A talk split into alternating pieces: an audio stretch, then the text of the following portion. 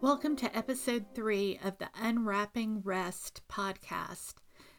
I'm Dawn Tolbert, your host, and I encourage frazzled women to break free from striving and unwrap God's gift of rest. I'm so glad you're here today. Every morning, I begin my workday with the same routine. I unlock the door of my office, drop my keys and my purse on my desk, and head straight to the dehumidifier in the far corner. I'm lucky enough to work in a wonderful 100 year old stone building complex that I lovingly refer to as the first castle on the right. Oh, but how that stone loves to hold on to moisture. And of course, our humid Georgia weather is only happy to provide a constant supply. So, my typical day begins not with a computer boot up, but with a water pour out. I wrestle the reservoir from the dehumidifier and carefully make my way down the hall to the large sink in the janitor's closet. This daily task sprang to mind when I read Psalm 62 8. Pour out your heart before Him. God is a refuge for us. See, if I don't tackle the chore of emptying the water on a regular basis, it can grow stagnant, and my office may become unbearably oppressive. That's not unlike my heart when I don't pour out my feelings to God and ask Him to dry up the murky, boggy spots that have appeared. And the dance of the dehumidifier is a delicate balance. On the one hand, I must walk carefully and slowly as I'm moving down the hall, lest I splash water everywhere and make a royal mess. But once I'm at that deep sink, that's capable of handling the outflow, I can release the water quickly and completely. My feelings are like that too. When I struggle against the weight of striving and trying to do all the right things in my own power, I'm almost surely going to make a splashy mess. Just yesterday at work, I found myself spun up into a frenzy because of all the things on my to do list they just weren't getting done with the speed I thought should be possible.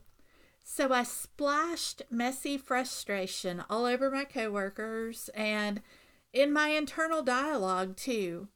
Water, water everywhere, and none of it was healing and cleansing. What was missing was the next step on our path to rest. Before I get there, let's recap quickly the first two steps. The R in rest reminds us to realize we were designed for something different than all of this rushing and harriedness. We were made for relationship with God and given the right to be adopted as His children when we put our faith in Jesus.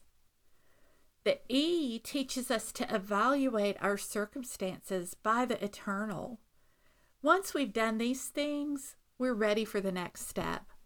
The letter S reminds us to stop striving and surrender.